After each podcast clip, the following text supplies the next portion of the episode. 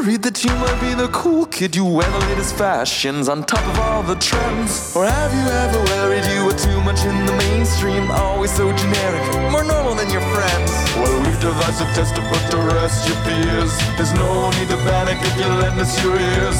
Tonight you can't sleep easy after all that you've heard. Cause if you like the show, then you're probably a nerd. Oh,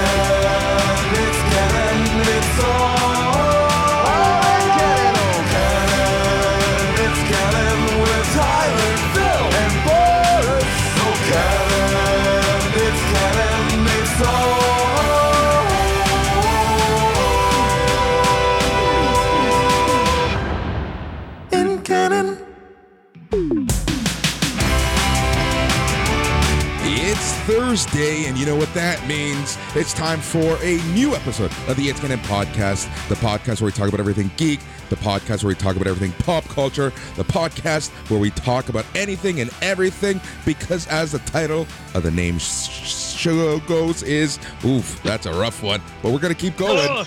Oy. Take two. We're gonna nope, we're gonna keep going, my friends, because as the title of the name says, it is all in canon. Holy crap! We're your hosts. I'm Boris, and I am joined by Phil Where is this place? I've been locked up. Help. and Tyler. Got a wine cellar and feeling fine. That's you see, you- you're like ten steps ahead of us. You're living in 2033. We're still in 1985. No, man, I am preparing for the end of the world. I'm getting solar panels. I got extra freezers. I'm gonna buy a whole pig this year and butcher it myself. Nice. I'm going Alex Jones in this shit. I know it's not a good reference with this week. But it's topical, and that's what we do here on the It's Canon podcast. Thank Gotta you. get those SEO numbers. Thank you for. So that means we have to say Bungie ruined Halo. Yeah. Is that a thing? I, I'm not gonna lie. I'm so I gave up on Halo. No, 343 ruined Halo. Three Come four on. three. Three four three. You see, it's been a while. Bungie. It's been a while. Been a while, you're telling me. Ruined But- Bungie. Yeah, Well, Bungie yeah, ruined Bungie. Bungie did their own job, but yeah, my, my issue is exactly that. Since, you know, picking up right where we left off, 343 has made an absolute mess of Halo. Like, we're a year after release or almost, and we still don't have co op on Infinite. Like, it's just absolutely laughable. What's but- laughable is the intro to this episode. That's what's laughable. But anyways, thank you to everyone for having a listen. It's been a while, as the song says, but yeah, you know, sometimes real life takes over, and it's one of those things. I've said it before, and I'll say it again. Unless we're going to be pumping out episodes each and every single week, you know, sometimes I'd rather just keep taking a break. We found the right window. We're back. We're, we're still chugging to episode 100. We got some announcements. We got some retooling. We got some stuff we're going to do in episode 100 and moving forward because there will be episodes moving forward after 100. Uh, but yeah, we're back. So thank you to all of our quote unquote loyal listeners. And hello to any new listeners. We are the it's canon podcast. Uh we talk uh, tyler what's you've been around since the beginning since 2015 how do you describe the show? We talk about various things in the pop culture and nerdier side of the news, which over the lifetime of this show has become more and more of just the news. news. Right? It's just become culture. And you know, we we stumble and fumble, but try to be entertaining and drop some real wisdom in the process. Yep. Sometimes we accomplish and sometimes we accidentally enable a sociopath. yes exactly exactly i think that's the best We way accidentally enabled a sociopath. exactly that's the best way to put it but yeah Oh, Oh, oof, Jesus. I almost missed that for a second. But yeah, here we are chatting all things, everything. I think this is our first episode since the beginning of April, and it has been a little while. It has been a few a few months. And what's weird is that I feel like every conversation we were having in January, February, March, things are actually happening exactly how we said it would.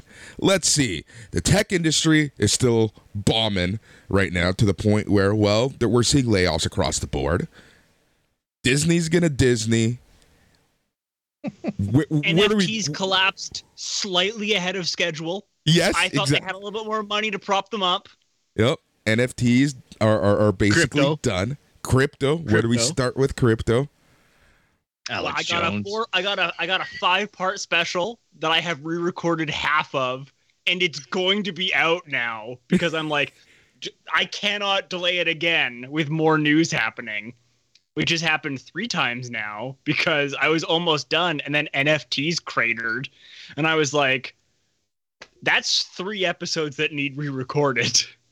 And where do we start with Discovery Warner? Like, where do we even start with that company? But before we get into everything, Phil, Well, I know exactly where to start. how are you?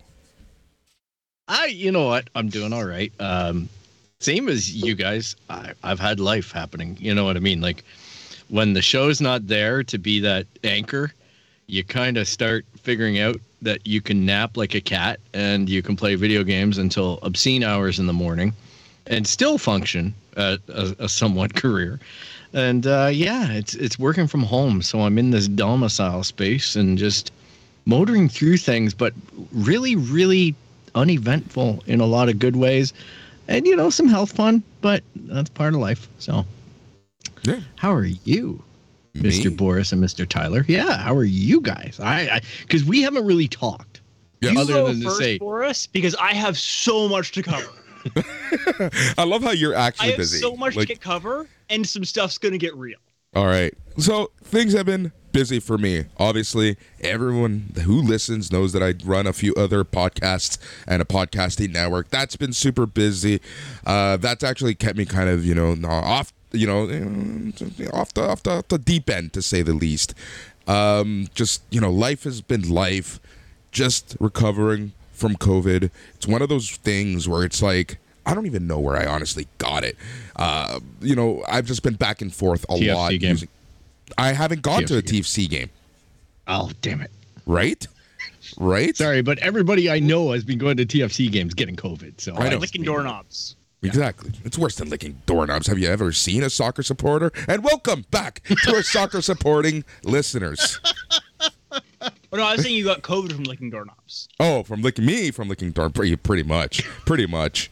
Um, but yeah, no, it's yeah, like it, it was one of those things. Like I honestly have no idea where I got it, um, and I wish it was one of the like I, you know, it's almost to the point where I wish I was stupid and did something stupid to get it. And by that I mean like you know, not mask up, go to a rave, do something really dumb, right? Like, but you mm. just never know. You, you're in public transportation now barely anyone wears masks. You go to a store, it just it's like it's been a free for all, right? And COVID just been rampant here in Ontario. Anyways, don't want to get into those details, but yeah, overall much better now. I think I still get some headaches, some concentration issues, but that just could be me and age at this point.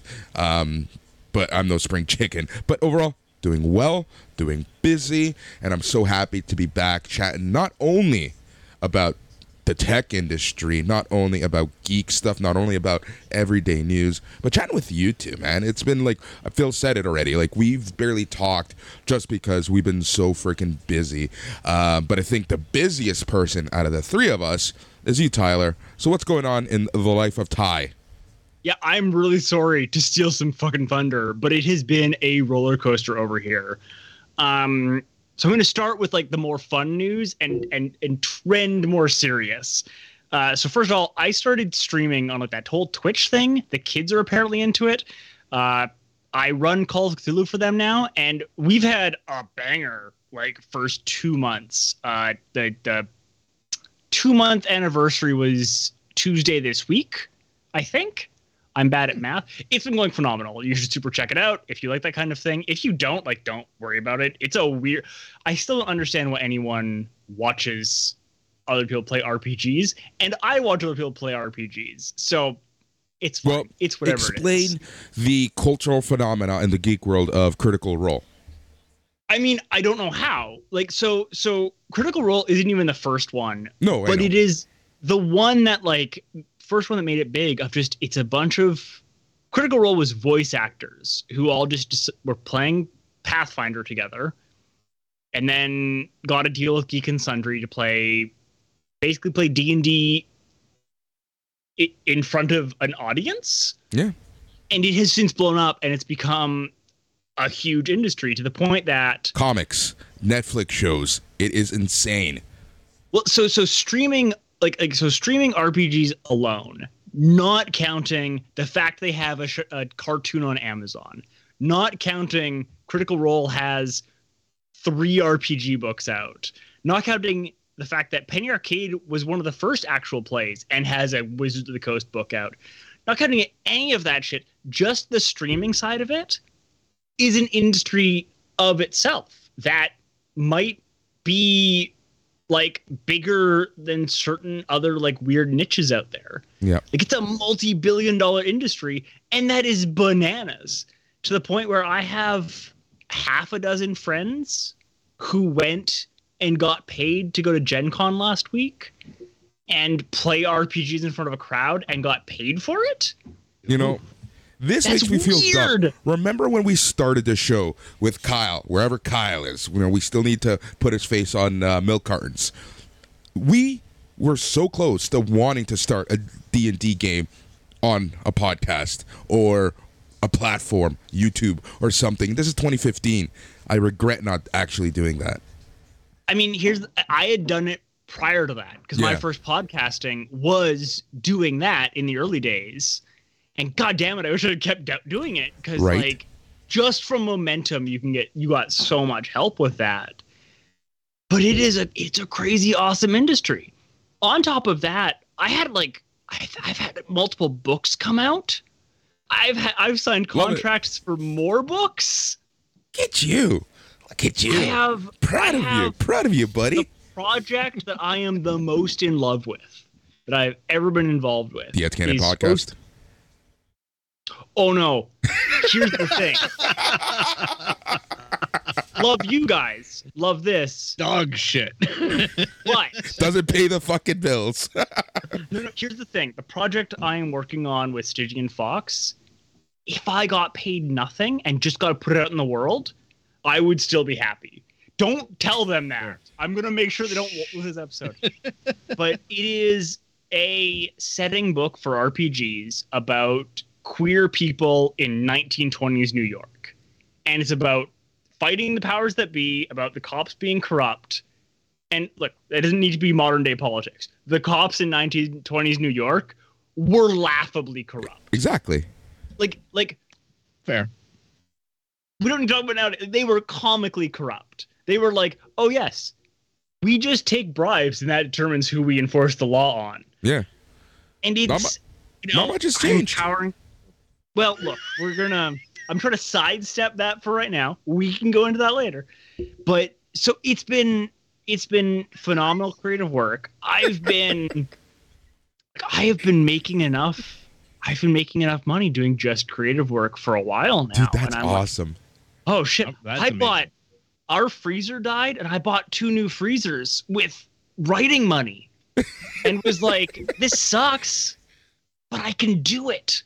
Man, So it's been phenomenal. I've honestly, been seeing your evolution as a creative has put the warm and happies in me. I- I- you know, it's made it's made certain body parts tingle, uh, the heart before you could freaks think anything else. But no, seriously. But seeing where you it. started, seeing where you started, right? Like, you know. Dare I say, struggling to find projects, right? Or having a project here and there, not knowing where they're going to get paid, not knowing whether it's even going to come out to, Mm-hmm. you know, the steady stream. Dude, even a year ago, you know, you were still kind of struggling again just because things were just so up in the air, right? the COVID of it all, right? Like, I mean, I am, I, I I'm like I'm not a big deal in my industry by any stretch, and No. I feel insanely blessed that people keep buying my stuff when like the world is basically ending. Like COVID happened, France is on fire, and people like people still need to be entertained, and that is a truth of humanity, and that's just that is fantastic that people are liking the things I'm putting out there, and that's fantastic. Hey, good Um, work is good work, buddy. Don't undersell it. Wait, but that's what I'm saying. Like, like, you know, to to to be honest, I know plenty of people who are better writers than me who can't get an audience. Yeah. And I feel people are like not as good who get an audience. And we've seen it in comics, we've seen it in movies. We're gonna talk about it a little bit more later today with the HBO Max stuff. You know, it's part of it, but it's not Yeah. all of it. And sometimes it's just can you find your people? That, Uh, and that's that's honestly the trick, right? Like, look at our show. I'm proud of our show for the most part. When I'm not proud of it, we get the most listens. Go figure. But you know, I'm overall I'm very proud of the show and the quality of the show that we have. And I don't want to say that we struggle to find an audience, but it's not paying the bills. It's not, you know, it's it, it's it's not something that we can retire on. It's not something that we can quit our day jobs off of, right? Um, and then I see other podcasts and brands and i'm like number one these are like you know frat frat bros for for lack of a better term with fart jokes literally doing what we do and Farting. yeah pays rent. yeah and they're like rent. that's the no it, and you know I, I- I don't and, and I like I love our listeners for it, but I feel like one of the things that we have always we've always not fully grokked is like who are our listeners? Who are our people? Yes. And and like we we yeah, we just we don't always We understand ha- who's look based off of just the metrics and you know you can say what you want about google analytics and stuff like that right? But just based off metrics our listener base is different than your average geek show right? Like we have our we our demographic for age 25 to 35 women like i need to meet these women because that is our biggest audience and i'm telling you i'm telling I mean, you somewhere there is, of there it is my future ex-wife somewhere in that But- audience Boris, it's going to be hard to measure that demographic if they're all like, you know, locked up in your bedroom. Wow, that's awesome. Oh, we need to walk that back. I need to talk about. I think that's part of it, though, right? Is we're not those frat guys, and and I I, I think that that's part of what we're doing i- i- is figuring out who our people are, and then Mhm. figuring out who. are. And when you're doing something like talking about comics and stuff for, broadly speaking, women, like we like we seem to be here, we have more women than other podcasts. It's harder to be discovered, right? Yeah. because it's harder to be like, oh, it's just it's another whatever. yeah Um, to transition to two more s- serious points. yes Um, go ahead A quick one is I I have had I I mean I know I I've struggled with with joint pain for almost a decade now. Um, and I've talked to doctors previously. I, I and it comes from I used to play rugby and I used to be a wrestler. Like that was a thing I did in high school. And, like like Olympic style wrestling, not WWE. I yes, don't. yes That's not my. That's not my shtick. Yeah, Rock Tyler. like. Tyler is not a roid rager. No, like I'm a, I'm a lanky boy, and and in Olympic style wrestling, that can work out because you're in a weight class and you're fighting other lanky. Like I medaled for that, and I like doctors always told me, uh, yeah, your knees are just fucked. I went to a physiotherapist the past week, and I have been not in pain Look for the that. first time since probably 2012 wow this week has been like, oh my god, I'm not in pain anymore. So like on if you can afford to or if you have coverage, go see a physiotherapist, use up your coverage. That's fantastic. It's great. Nope. You're in Ontario might need coverage for more than just your average stuff. So, that's a topic for another podcast. Um, Um, the last quick thing is since we last actually talked, I got an ADHD diagnosis. And I got medication for it. color And me shocked. Being like, I got shit done. wow. It was like they gave me meth and wow getting properly medicated like serious talk if you have concerns go talk to a doctor. Go see someone. I didn't get diagnosed till i was in my 30s and this doctor was like wow someone should have diagnosed you when you were a teenager. And i'm like Ugh. that would have been fantastic. But you know it's never too late to get your shit figured out and to get better. And i don't mean better like oh there's some best way to be. I mean better like just enjoy your life more. Yeah. just figure out a better way Yeah, of be happy. being you. Yeah 100% um and that's been huge and i think Yeah. that those are some really important and serious things to look into for yourself and for me anyways um i don't know if i got covid if i got covid it was in the very early days when you couldn't get tested and it was just like i don't know stay home we were Yeah. all locked at home if I got COVID, it was then. And but this whole thing has had me like really look at what matters and what life is about. And part of it is just like live the best you can. And I think that we're and we're gonna talk about this bit more in the episode, but a lot of people are taking this time to re-examine what matters and it's awesome to be able to nerd out and geek out about stuff like this Yeah, man. Like, well, that's, why we're getting. That's a key reason why we're getting Clerks three, right? Like just people wanting to just do what they like, and you know, to that to that theme of feeling better and all that stuff. So this week I've started a new routine. Yeah Uh, you guys know that, like when uh, la- early last year, like I lost a little bit of weight, quite a bit of weight, right? And I never gained it back at all. But I'm like, okay, I gotta continue, gotta go get back on that boat can, and continue and just feel better. My sleep schedule has somehow gotten worse. Like you guys have no idea how bad it is right now, um, and and COVID just made it that much worse. Uh, so. This new routine that I have, this is what it is. Regardless of what time I go to bed, I'm up and out for a Boris walk at around, let's say, seven in the morning. Seven in the morning. for the audience what's a boris walk Boris walk is a very long walk that usually consists of plus five kilometers. That's Boris walk. Come back, actually eat breakfast. You know, have a bowl of fruit or something. Nothing crazy. Bowl of fruit usually, um, and then do my work day. After work, go for a second Boris walk. Been feeling fucking great. Stretching. Good. Been feeling really, really good. Like as little as I'm sleeping, I've been feeling so energized this week. I've been able to, and, and I know it's partial just because COVID's gone, but I've been able to concentrate more, feeling better. Today's the one day I didn't do the afternoon Boris walk, but I'll be doing evening Boris walk. But yeah, that's kind of like my new routine, and like I, I'm already starting to feel like the, the that energy just flow right back in and i'm loving it and you know it's kind of helped me focus more not only on work but on my side projects and you know yeah it's just been it's been it's been one of those weeks That's great.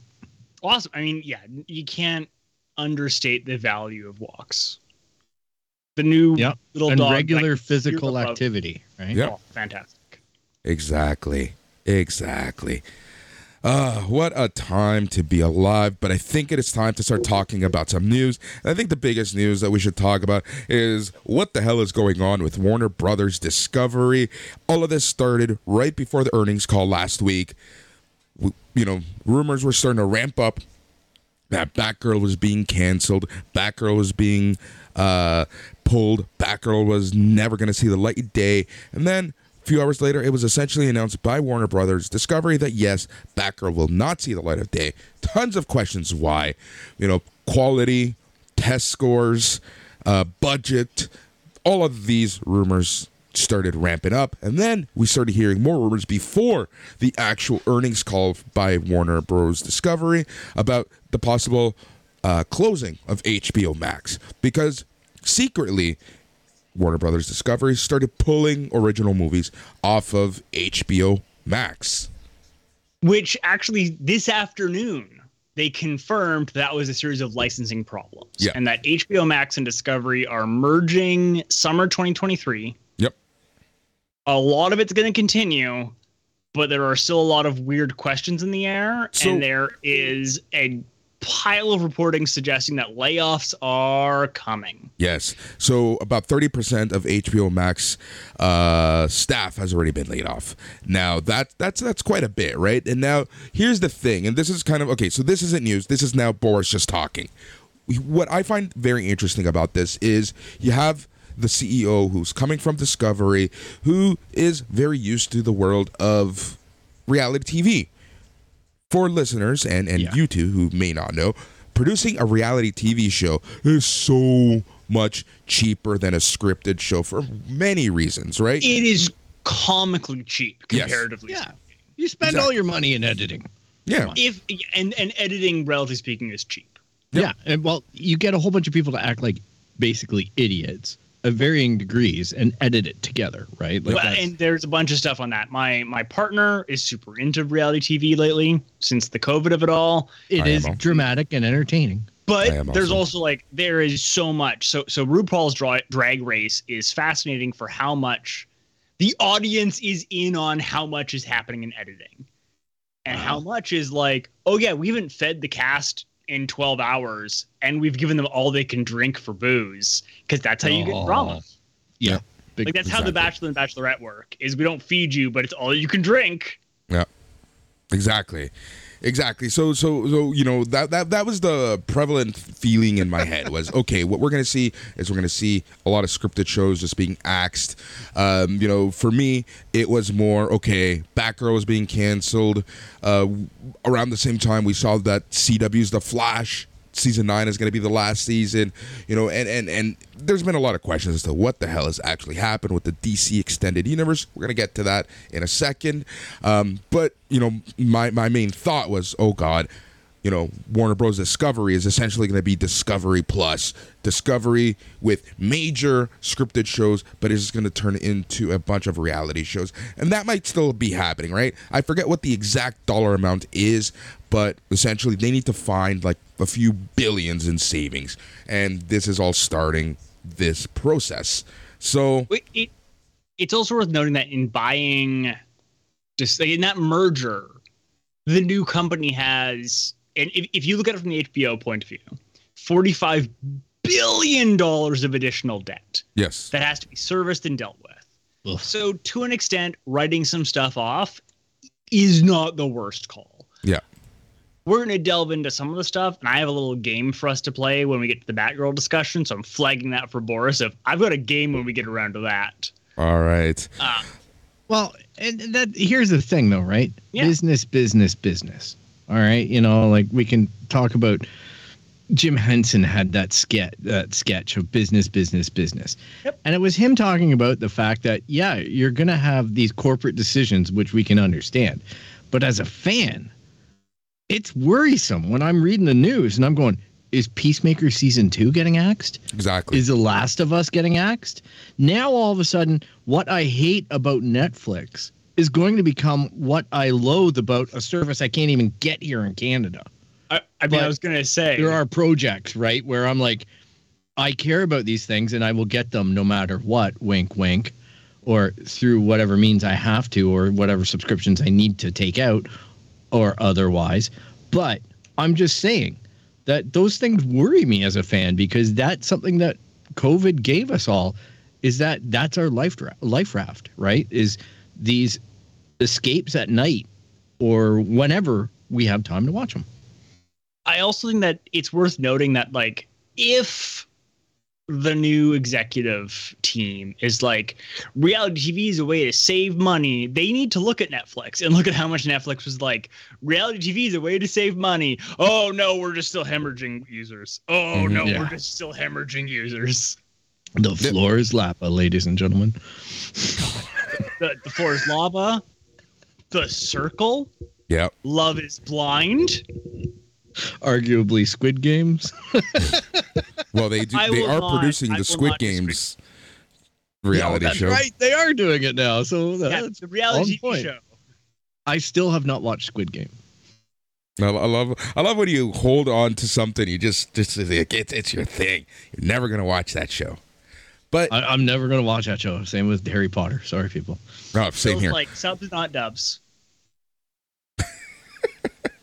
But yeah, like yeah. So this whole thing is it, it's intriguing from a business point of view because I think a lot of uh, you know pop culture followers, uh, podcast listeners, and people alike like us are getting a, a a a lesson in business, right, and mergers and acquisitions. Because, like you said, Tyler, I think you you hit the nail on the head when you said that, like you know, because of this merger, there was so much debt inherited that they, they've got to unload stuff. And it's just unfortunate, right? Like taking a look at the slate of, of, of everything that HBO or sorry, uh, Warner Bros. Discovery does. It's going to be a lot of fan favorite stuff, right? And unfortunately for us who really follow the comics and really follow the geek stuff, well, it's DC and that world is going to probably be hit the most. Yeah, but it's also funny though. I think that there's going to be aspects of different streaming services that pony up cash, much like you know Netflix did for The Sandman this past week. Well, this past year and a bit, but that's a Warner Brothers product, but it got paid. You know what I mean? Like that's there's a monetization path for them to do something there, and I think that that's going to be the avenue that they chase. And like, look at how much the Sandman distances itself from DCEU. When you look at the comics, we're right in it. So Oh, they easily could have had, you know, the the guy who played Constantine in Constantine. Uh, they easily could have had the guy who played Lucifer. oh, in the Keanu right? Reeves. You know what? I- Now, now. this is why. Now, now, I brown just- cow. I know, I know, I know what you mean. Though they they redid it. They re- Yeah. they repaved a lot, but it's also for inclusiveness, which I which I appreciated. Yeah, and there is sure. a rumor that they're going to have a Johanna Constantine spinoff. I would Yeah. watch that. And they did note that part of it was they wanted to, in part, to limit casting, and in part because Neil Gaiman loved it when they did it in um, American Gods. Of he wanted to have the same actor play the modern day Constantine and the old timey Constantine, Right. Because that's that's a thing that he is falling in love with. And yeah, rock on. Well, that makes Yeah. sense. He did it. He did it in the little Sandman too with Johanna, right? Like That's she what I'm was- saying. Yeah, yeah. She she played her mother or whatever. Yeah, her great great grandmother. right? There you go. Uh, the time stuff. I'm not good with it. Timey wimey. I thought of you though. I was just like, oh, Tyler's probably eating this up. But anyhow, I digress. Boris, put us back on track, please. I'm, I'm trying to think what the track was. Oh yeah, I remember now. So yeah, so this this whole thing is really intriguing just from a business perspective. So I need to ask the two of you, what do you see is the future of all of this? Phil, what do you think? I, I think that you're on to something. Like like what I between what we're all saying is I believe the right path. They're going to cut out a lot of the extraneous crap, a lot of the stuff that's guaranteed not to make their money, even though the fan bases are there. The fact is that that fan base is a measured fan base, and they know what that fan base is going to yield. All right, so this is really nasty corporate stuff, but they're going to go. Batgirl's not going to make a bananas amount of money, and there's nothing at stake in this film. So we're going to do this with it. And then they're looking at other projects in the same way. I think that they're going to do more reality TV because it's cheap to make. And when it fails, it doesn't hurt the bottom line. And then they're going to farm out a bunch of stuff that goes to other production houses and they pay through the nose to make it, to get that property and to have that logo on it, right? And to sit there and go, this is ours. We own it. You want it. Okay. We'll give it to you, but at a cost. And Yep. then you look at their relationship with Sony, with The Last of Us, and things like that. I think that it's all married with The Last of Us re release that's coming up in September. Like, if you can't, I know fans are upset about that, but you can smell the bullshit a mile away on all of this stuff, right? Like, there's no do you doubt mean? about it. I'm like, What do you mean? Oh, well, that the magical PS5 re-release of a game that doesn't need a re-release. It's already been re-released twice in its history. Yeah. And you want to re-release it for a new console generation, which it's still hard as hell to get that console, and fans are getting upset about that. But they release a new version of it just because they know that Christmas is coming. Eventually, The Last of Us TV show is going to come out, and eventually, there's going to be this wave of normie buzz about how great The Last of Us is. Of and course. we've all played the crap out of it. Like, and I'm not trying to say normal people are bad, but I'm just saying the geekdom's already gone there, played it, played the sequel, and then you know what I mean. Like, like they've consumed it. That you're not going to get anything by these people. Yeah. But the normie crowd is going to go, oh, geez, Billy got a PS5. And I just think that it would be great if me and the husband could sit down and play Last of Us and just have a real adult time playing a real serious adult game because we really like the show. And there's nothing wrong with that, but it's blatant. Yeah. It's blatant. Yep. That's all I I'm saying. Exactly. And I, I that's knew a that. I strategy. just wanted you to expand yeah, on, it- on it's that. just that strategy, right? Yeah. And it, it it it's corporate. It reeks of corporate decision. okay. It doesn't You have any complain. authenticity. You complain. You call it bullshit. Yada yada yada. You know you're going to buy the game. When it's on sale at deep discount, I'll think about it. If, if we're talking go. about five bucks, or if it's going into my hundred and forty dollars a year for ple- PlayStation premium gold platinum I was gonna say, joint stuff It'll you know on- like you throw it in that okay i'll download it i'll play it but you know what i still haven't finished the second game all the way through because it was too emotionally charged oh, that is emotionally like Still. devastating parts of that. The best But- thing mm-hmm. that Last of Us released is that DLC for the first game. Yeah that, that was a good dlc Yeah. i will Tyler. say that and you know what I had to fight my way through that game Yeah. Tyler? Tyler, what are your thoughts on all this? I got a fun little game to play, which is going to lead into my thoughts because this That's is the time for the game. Yes. yeah time for the game. So, do either of you know what the budget for Batgirl was? 90 70 mil? million It's 170, sorry. No, it was 90. It was 90, okay right? oh Yeah. Reported budget's 90. Yeah. So that 170, based upon my research, which wait, these numbers are super soft because Hollywood accounting bruh, is 90 million. And that 170 would have been like with marketing expenses, which Mhm. marketing for a Hollywood movie is insane I, I like I don't, I don't even know how we could cover it without doing a university level course to explain all the ins and outs. I heard that it was a 70 million dollar budget but that's It- apparently the- wrong What is being reported is 90. So it might have been 70 and we're 90 mil or 20 mil into CGI and stuff. Let's say it's 90. Let's say it's 90. i'm just curious did this movie get made Yeah. Define made. Like the shooting's done. It's in post production. Okay, principal was done. Yep. Yep. In post. Okay, Yep. that's what I was curious about because that's what I thought I read. Yeah. It might have needed reshoots, but who mm-hmm. knows? Yeah. Like like let's say no reshoots. Let's say it was 90 mil. And we're If talking they're- Commissioner Gordon's daughter. Yeah, well, we need to talk about some other stuff with that first. Oh, okay. We're gonna Okay. get there. We're gonna get there because the casting alone is like, how did you make this movie for 90 mil? You gotta remember the casting includes Michael Keaton and J.K. Simmons. Yep. Exactly. What? Yeah. J.K. Simmons was Gordon. Do you know who? Do you know who the villain was? Yeah. Brendan Fraser. Brendan Fraser played the villain. Mm-hmm. Why did this get stopped? I'm already mad. So I don't know why it got canceled. Like I, I like. it- I heard because the plot didn't have any high stakes in it. sure. They just let's pre- felt like- sure. Th- It was just a story. we're gonna. Oh no, a movie that's just a story. I know, right? How absurd is that? And everyone reacts, rightfully so, with I'd watch a story over some, you know, fake high stakes Justice League bullshit.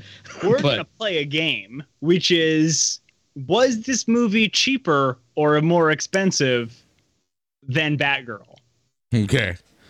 This is gonna be a series of movies from the past thirty years. I have a feeling Oh. that almost all of these are going to be cheaper, just so that you can say how cheap this was and why this got cut. Oh, you mean more expensive? Are, are these adjusted for inflation? Obviously. I was gonna say not adjusted for inflation because to prove his point further. I'm right, aren't I? No. nope. Okay. Well, you're close, Boris. Boris is close to the conclusion. But part of the issue is, is as soon as you try to adjust for inflation with movies, it gets a little bit Ugh, it gets a little bit crazy. because it is. Do you adjust for inflation when it was made? yeah. Was released? Yeah. So we're I going would- for I would do released, but okay, you- fair enough point. Sure. Fair point. sure. I'm I'm I am Boris is fair that I need to I need to elucidate the terms. Mm-hmm. 1998 movie starring Michael Keaton, who was going to be reprising his role as Batman and Batgirl, Jack Frost, a Christmas fantasy comedy film. was the budget? Oh, sorry. It was also a box office bomb, grossing only $34 million. Was its budget more or less than Batgirl? Considering this was a theatrical release, considering this was a a Christmas movie, I'm going to say more. I'm gonna say I know what my movie of the year is for you guys, the year end, but um, I'm gonna say more too, just because I, I believe that that's the point of this. Experiment. Nah, less $85 million. In Jesus. 1998. 1998. So that's like 150 million now. Right? All right. Next up. From the year 2000, we were spared from 9 from 9/11. We were not spared from 9/11.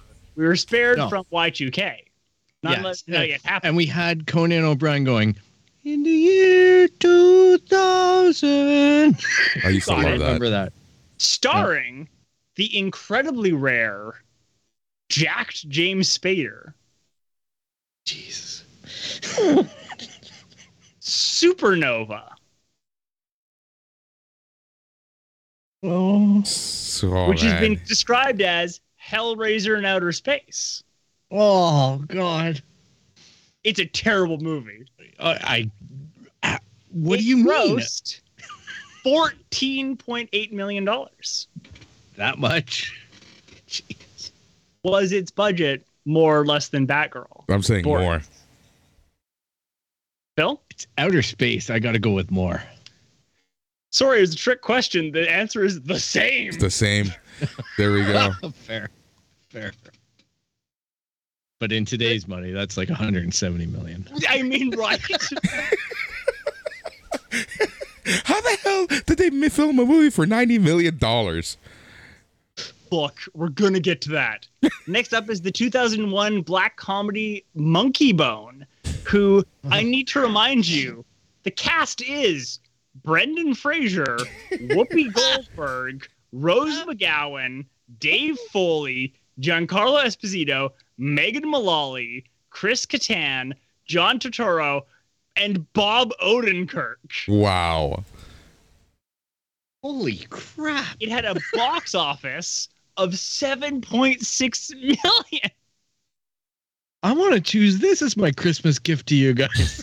Monkeybone. Separately, Monkeybone's a fantastic movie. It is oh. underrated because it is just it's so Whoopi Goldberg plays death. Amazing. Actually, I kind of want to see this now. Yeah. Monkeybone. Giancarlo Ep- Esposito plays Death's brother, Hypnos, the Wow. god of sleep. Wow. Oh wow, this is really taking a page out of a book that we were already talking about. Yeah, I Right? know, right? I'm gonna Wow. say More less less. than Batgirl. Phil, What? more or less than Batgirl. I'll go with. Oh man, that cast. I got to go with more. Boris. Less. Oh, it's less. It's seventy-five million dollars. Well, but that's like 140 million today's money. I mean, Phil, look, Phil, god damn it, you're getting to the joke at the end. Here's the last one. Little underheard movie. You ha- probably haven't heard of it. Really obscure. we movie. need to vet these a little bit. yeah. kind of an artsy film from 1984. Stars stars a little an unknown actor called Arnold Schwarzenegger. Terminator 2. oh, who ever heard of that? I, I- unheard of. Boris, more or less. More. Phil?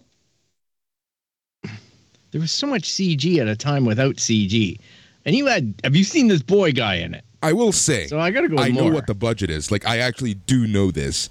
Just this, is Yeah? some, this is one of those weird numbers I know. I got to say more because it's it's, it's you know the guy that. Uh, have you seen this boy? Yep. His Boris, brother is the the lead singer of Filter. Come on, Phil. Phil. Boris, Terminator what's Two. the budget? Terminator Two. James Cameron. Terminator Two. A Yeah, hundred what's budget? million. 94, motherfucker. Fucking sake. 94. 94 according to Wikipedia. But but yeah, that, you all have got onto the joke of how does Batgirl only cost 90 million to make with that cast? Yeah. Agreed. Like this movie And was therein lies When's the last Brendan Fraser movie you went and saw? like, I love Man. that he's. Yeah, I love that he's in this, but he's not prolific lately, is he? Oh, he is. Oh, his oh, is he career good? Okay, I just and then his some. movies. he was in Doom I know he's- Patrol. I know he's been in movies, but what's he done lately? Doom Doom Patrol. Patrol. Okay.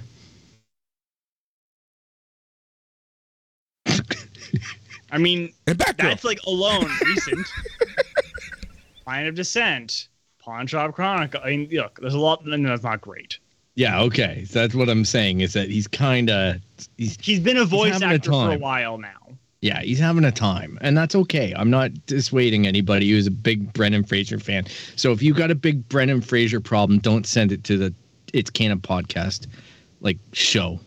All right, the I can't even remember the the Show show, at it's at Canon It's Canon podcast.com. It's worth noting that Michael Keaton, who is Yes. hot off of Spider Man and Birdman still, this was Yep. him reprising being Batman.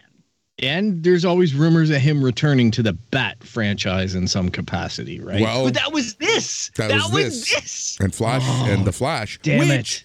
which motherfucking Ezra Miller might get the Flash single-handedly canceled. yeah, No, no, it- because he it- can't, it he looks like stole booze. Like what the hell? he got you say? arrested. He got arrested shoplifting booze. The dude kidnapped people. I know, but I'm just saying, like each week, Fucking I'm Phil. like, what? How bad is things? Like this guy's got a rap sheet the size of, and No, they're like, mm, they can't that girl, run. no. You know, like like we need to I think we need to separate those. And I don't love that we have to separate those, but it looks like as of today, the Flash is being also just like, let's just write that off. Yeah. Which again, the Flash is more than double the budget of Batgirl. We just need to also be Yeah, like it's They put over a lot two into hundred. that. Yeah. So this guy kidnapped people? I didn't hear about that. I heard Yeah. that he stole booze. no, no. Oh, Oh, Phil. jeez. Phil, Yeah. my sweet summer child, my honey bunch, I represent the idiots of the crowd. yes. sugar pie honey bunch. Okay, you don't have to tell me. I'll just take your word for it. He kidnapped people. I don't need details. I got to sleep tonight. multiple people. Oh, He has multiple break-in entries. He has multiple stalking allegations. is that guy's malfunction? Wow. the dude is the sorry, that was unfair.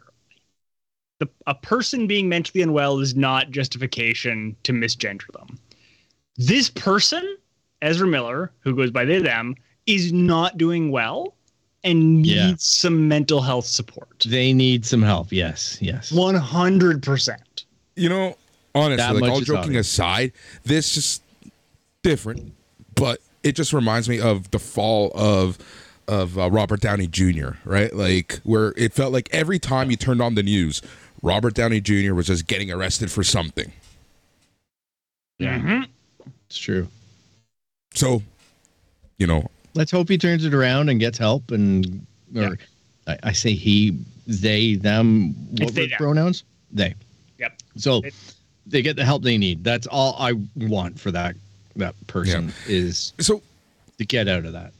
yeah, so Flash, we don't know what's going to happen. Aquaman, you know, w- during our hiatus, I think Ugh, literally the entire time of our hiatus, there was that little trial that that that that everyone was just so captivated on, and yeah, just like DC extended universe is just in such a mess. Which this is the last point I'm going to make before we move on to the next topic, and that is during the earnings call. Apparently, zero details around this, but apparently, uh, Discovery Warner, whatever you want to call the company, they are working on a 10 year plan for the DC extended universe, whatever that means.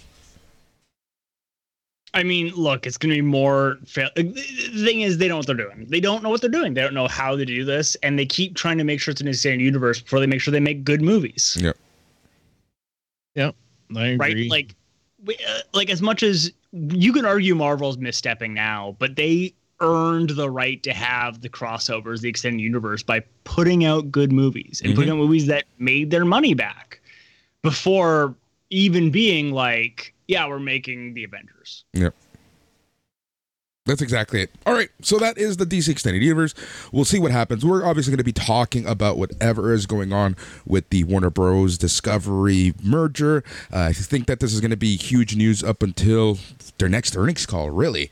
Uh, so that is that. So starting next Sunday, we are getting huge releases. House of Dragon comes out next Sunday, August 21st. September 2nd, the new Lord of the Rings show on Amazon comes out. Phil, this kind of put a little damper on something that we've been waiting for. Talk about it. Yeah, I'm a little bit annoyed as a fan. Like, like Disney had Andor placed and ready. They and they've been hyping this thing up at at all of the Star Wars fan celebration and whatnot. They they were saying that we have got so much confidence in this show that even before the first season premieres at X date, we're going to go ahead and greenlight a season two because we believe in this product so much. They're out of the volume. The fans are excited. The trailers are fantastic. And lo and behold, like the other week, they come out and they release a new trailer, which was very welcome.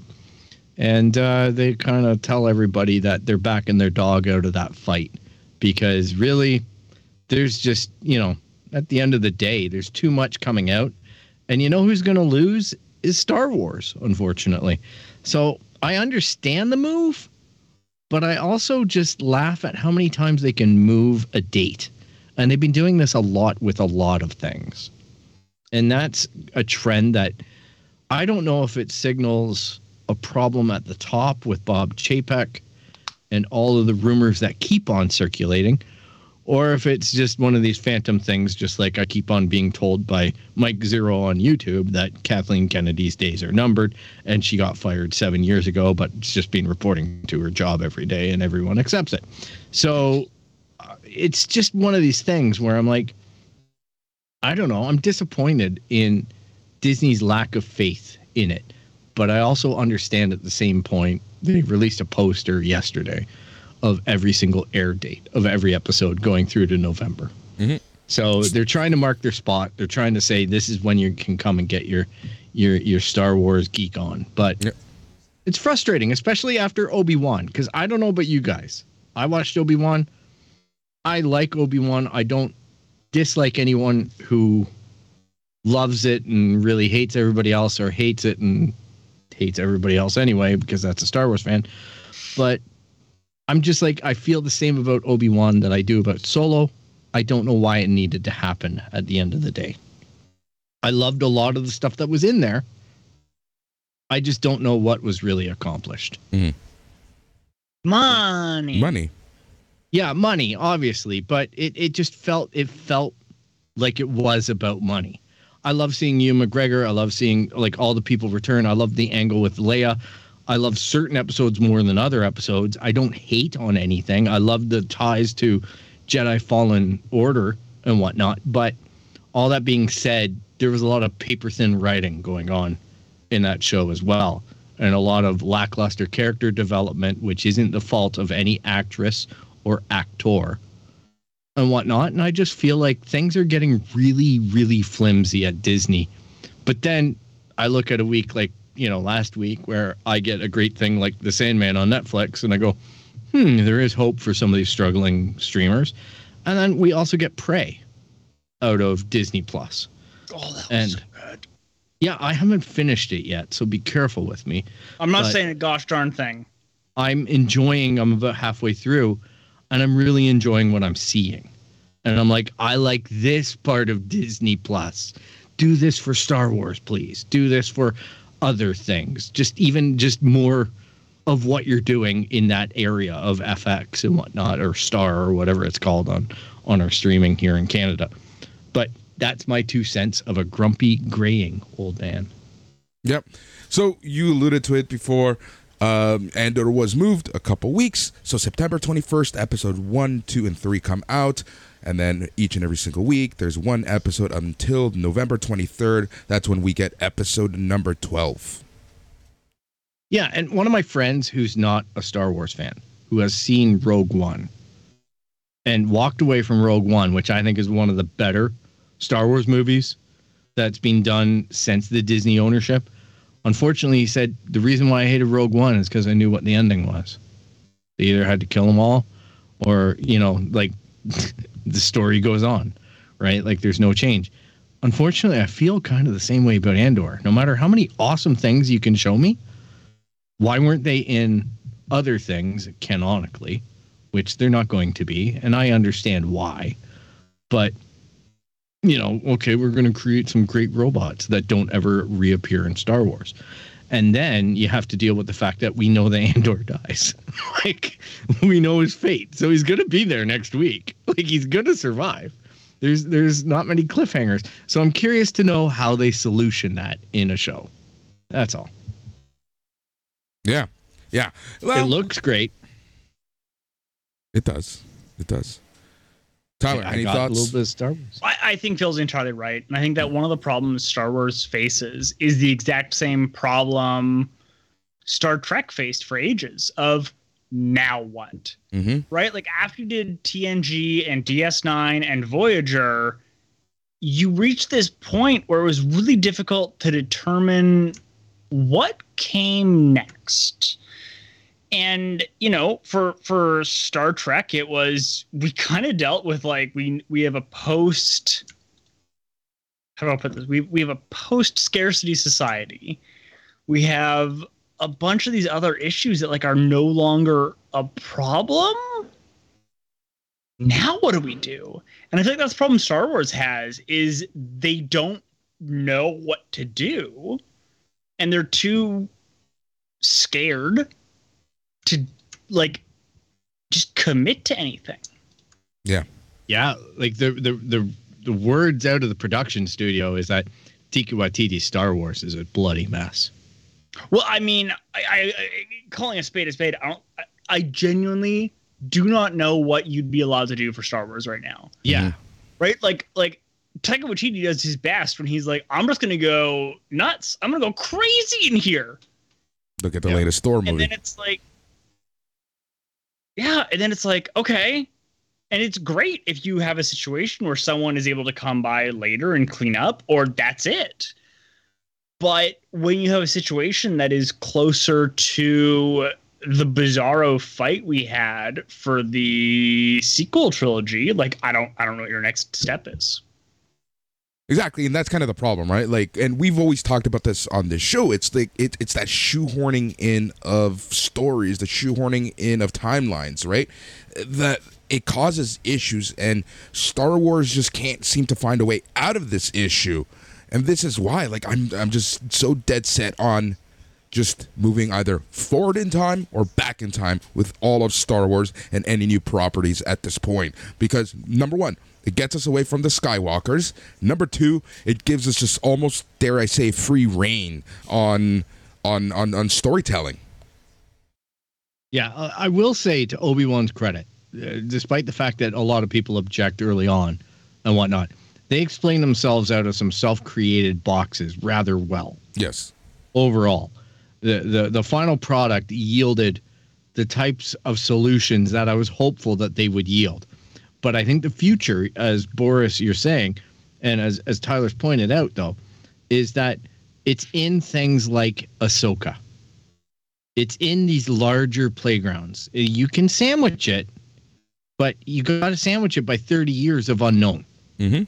All right, and by the same creator, Dave Filoni, and Dave working with Jon Favreau, right? Like hand in hand, the two are tag teaming it. So guess what? We need to storyboard this, or we need to figure out what's going on with Thrawn, or we need to go f- figure out what's going on with the Seventh Fleet, that type of thing. Then that's what the Mandalorian, Ahsoka, and all these spin-offs in that kind of timeline get to actually do Mhm. without feeling too much pressure about needing to incorporate first order or any of this other stuff because they compartmentalize that and you can sit there and go okay it's believable first order came around you know 7 years in proximity to force awakens that leaves us 23 years of post imperial collapse to do something in Star Wars, right? Yep. Like to, to have some fun, to figure out what's going on, to figure out how this uh, landscape is adapting to a post-imperial uh, presence or occupation. So I think those are all fantastic avenues to go with, and then you've got more movies for when you want to get beyond the train wreck that was the sequels series, the sequel movies. Yep. Exactly. I say that as trying to like Rise of Skywalker, but just saying. That's what it, it is. What it is, right? But that's Disney. That's Disney for you. Disney's outlook is looking very interesting. December eighth, we're getting a new tier of Disney uh, for seven ninety nine a month. Now, this is what, What? gets to me. Yes, a new tier with ads for seven ninety nine a month. Now, here's what gets to me. This is what pisses me off. Our tier, ad free, for something we already pay for, a premium on is actually going up in price to ten ninety nine a month. Yeah, well, that's the model, isn't it?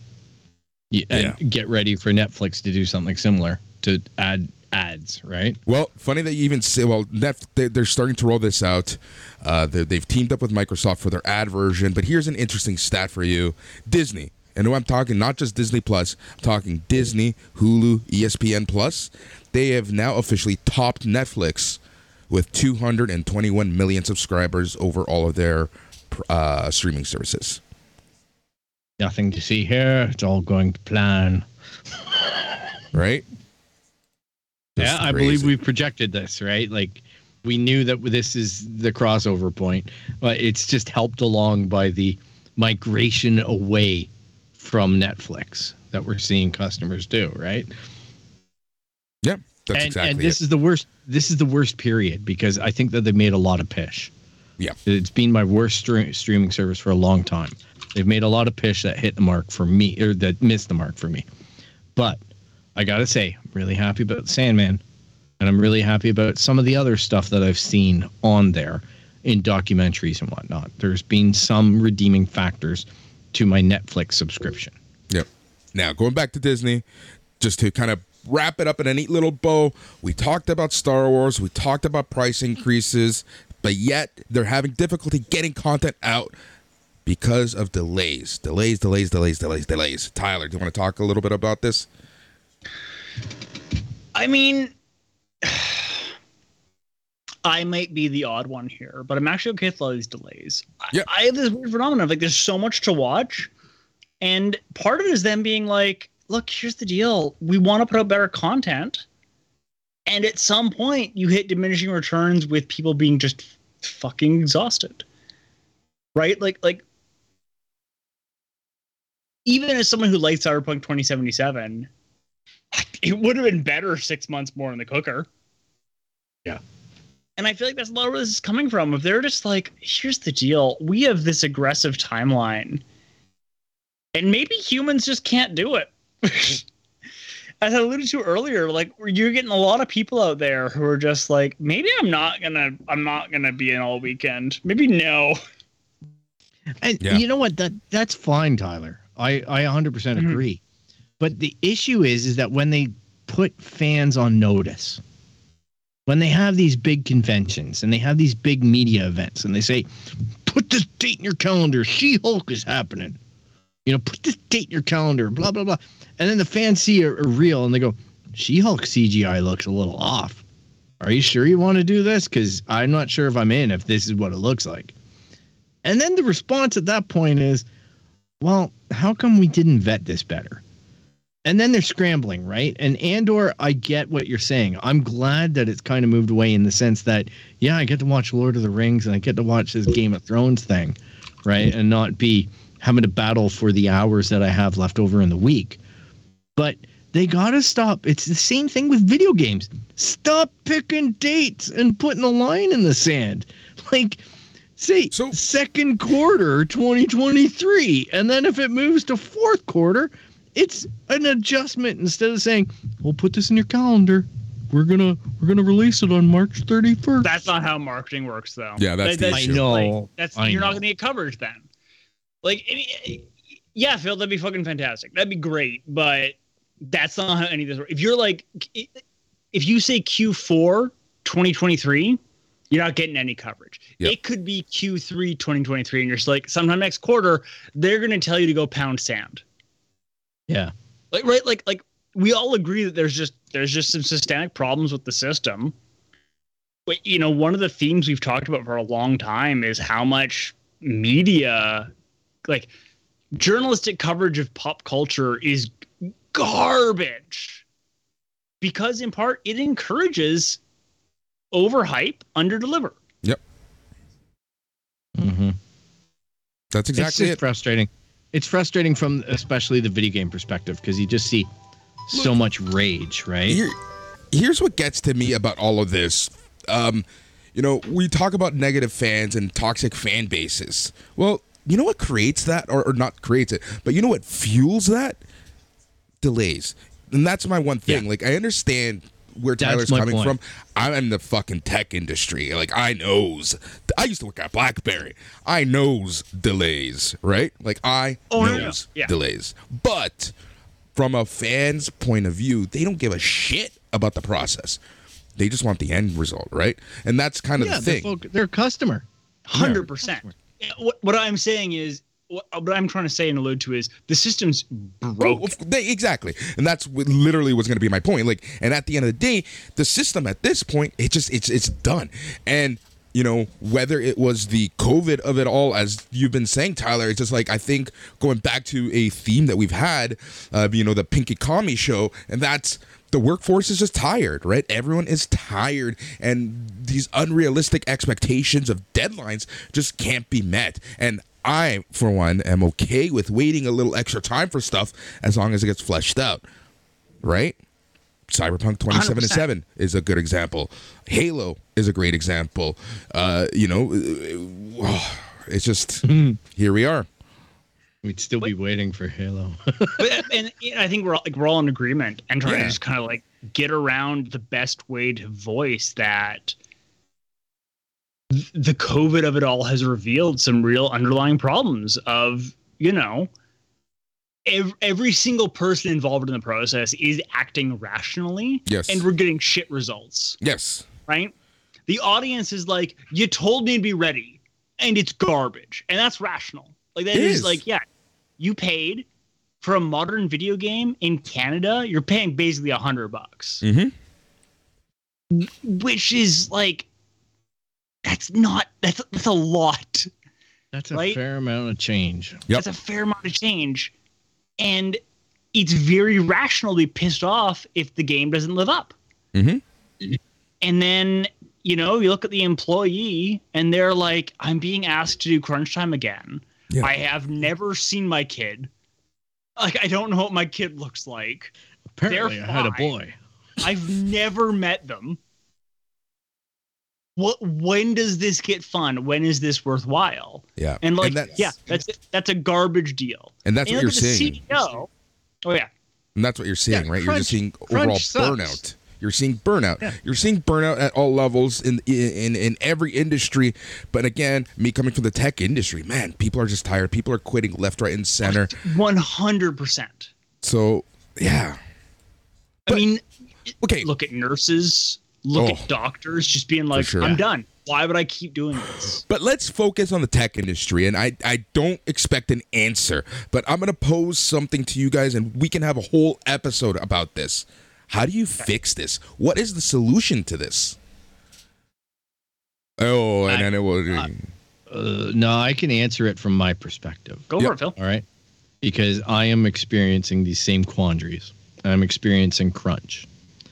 Our company goes on these sprints, these surges or sprints, whatever we call them, end up with a ton of work that we've modified ourselves to be an agile uh, project development versus waterfall, Yep. which basically is just faster sprints with more pressure and the customer's involvement.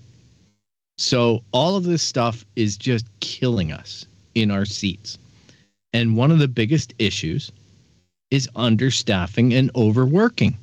Yep. They have no metrics to understand how many times I get direct messaged over Teams, how many emails I get, how many tickets I closed, how many inquiries, how many phone calls, how many ways that somebody in my company decides to find tech support and I'm in tech support. And what, So it is a thing. what people need to realize is that you don't work for a startup. You work for an international conglomerate company. Like it's this isn't a startup. This isn't out of someone's basement. This is a rather large company. Yeah, this is a rather large corporate North American entity. Yep. So the amount of, of stress that I get some days is tantamount to me wanting to not do the work anymore and wanting to take that route, understanding its place in my life and just having to mitigate it to the point where I just try not to let it bother me anymore. But I know that everyone in the equation knows that I have a tough time letting that go. Yeah. All that being said, we're understaffed. We were built to monitor a closed network of 100 sites. We're being asked to monitor somebody's home internet times 3,000 people. And unfortunately, four guys on a goddamn team can't do that, especially when they're all putting in tickets. And all my boss does is go, Oh, it's a lot of tickets. You better close them and just, you know, get rid of them. Yeah.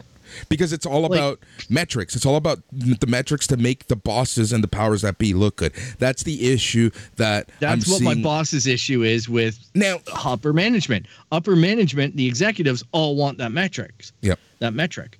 But my boss goes, I know that that guy can't even get away from his computer to take a shit Yep. most days. I know he's busy. So you don't need to do all this stuff as far as he's concerned. the thing that gets to me the most is that we're hearing more stories of companies raising their goals, raising targets Yes. to to to to, to, to essentially fire people and not pay them what they're worth. So companies are literally moving the goalposts on employees who are already burnt out, tired, exhausted, and they're being expected to do more and more and more and more and more. And I don't see how anyone and, and, and I'm looking at you, motherfucking Elon Musk. I don't understand how you expect anyone to want to work for you when you're constantly doing this on an already tired workforce. And we're getting Look. to a point, my last point before we kind of put the bow on this is we're getting to a point where, look, when I started working for BlackBerry, I thought it was cool to work for BlackBerry. I thought it was cool to work for an international company like that, you know, a, a well known company. I'm telling you, people don't give a shit where they work anymore. Oh yeah, but back in the day, I saw this exact same thing manifest in a sales environment. Yeah. I used to work at Business Depot or Staples or whatever they call it now, and every time you come in, and same with IBM, you come in and you go, "Oh, here's your sales target. You got to do IBM's a great example, thirty thousand dollars a month. You got to sell thirty thousand dollars a month. All right, here's Fred. He's the million dollar man. He sells a million dollars a month. Oh, okay. If you hit your goal, if you hit $3,000 a month, next month, $60,000. But I'm part time. Doesn't matter. You hit your goal, goes up double. Yep. And then 120. They keep on escalating it. So you're bloody sweating your ass off just to keep your job. But then eventually the pressure gets to you and you just pop. You, I'm out. Sorry. Typing up a resignation on the back computer. See Yep. you later. Like Yep. that's it. I'm not even putting in two weeks. I'm just done. And this is the thing. End of the are, day, I'm done. there are people who are willing to work their asses off because they don't know better any just yet, right? Like especially juniors, they're gonna work their asses off. They're gonna meet their targets, and then you know once it comes time for a raise, it's kind of like that that inevitable third season of a Netflix show. You're not gonna get hmm. that raise. You're gonna get written out. You're gonna get canceled. No, Boris, you'll get a 10 cent an hour raise. Yeah. Yeah. We don't even get cost of living anymore because cost of living's too high. Yeah. like, yeah, I- yeah, Exactly. it's like I've been sitting there every year where I get a pay increase and it's minimal. And I'm like, well, that's the cost of living increase. And I'm like, well, apparently the grocery store doesn't observe this percentage increase. Like One or two 3% right? I had a client. I had a client come to me and say they can't raise, like they couldn't raise my rates because their cost of living went up, and I responded with, "And mine didn't." Yeah. Like, Yeah. That's exactly it, right? Tyler, any final thoughts before we uh, put a bow on this episode? oh my gosh! I mean, there's so much to get into, and trying to like the the quickest version is, I, I think we keep talking about is the system's broken, right? Of like, you know, you're you're you're all shitting on management, very rightfully so. Because if anyone's worth like the person who is the most wrong here are people in managerial roles, especially at the up level management. But it's worth noting that well being the most at fault, the ones with the most power, this is the situation's fucked up for them too, right? Because Yeah. if you're middle management, They're facing if you're middle issues. management, upper management doesn't give two fucks, right? Like, you know, I was trying to figure out in my head like what you your was it your manager Phil or your supervisor what their life was. They're like, oh my yeah. staff can't do this, and they I have every boss, sympathy in the world for my direct manager.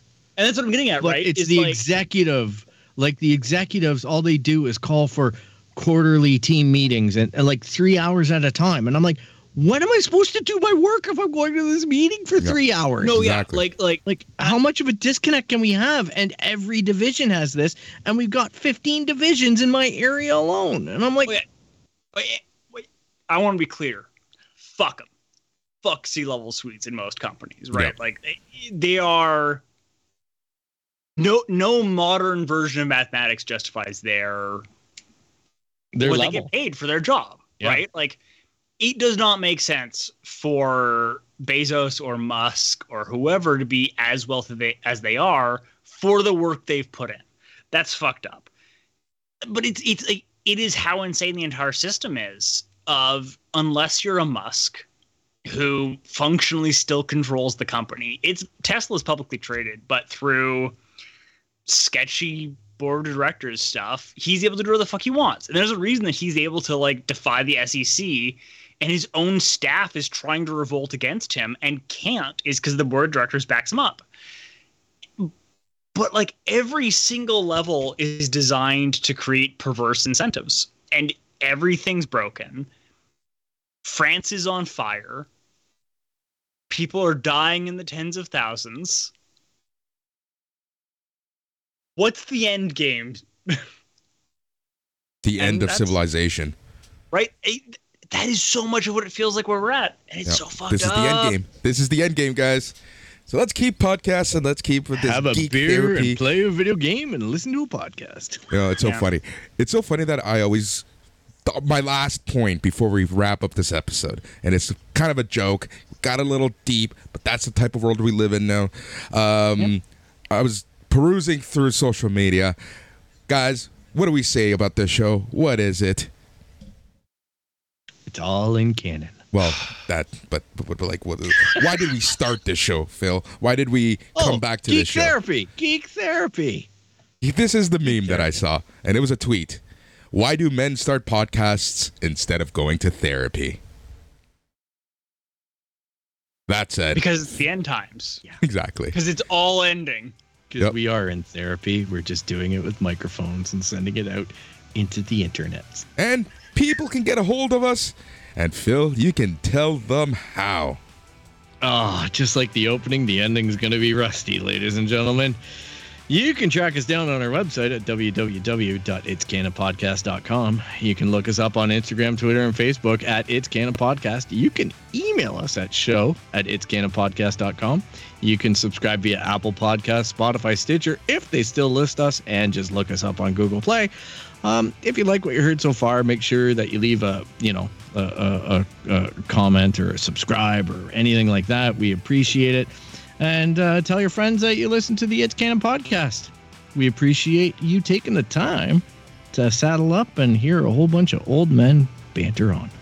Man, we are becoming old, Tyler. This is I love. I'm loving this. We've been doing this show for eight years. We're we're getting at that point. We're seven years. Yeah, I we guess. just keep getting proven right. Yeah, I I know. don't want to be right. Isn't it crazy? One day we're gonna do like I'm gonna go back to the archives and pick out certain predictions that we've had. God, right? There's a few here's the thing archives. is, I know we were wrong, but I wish we were wrong more. Yes.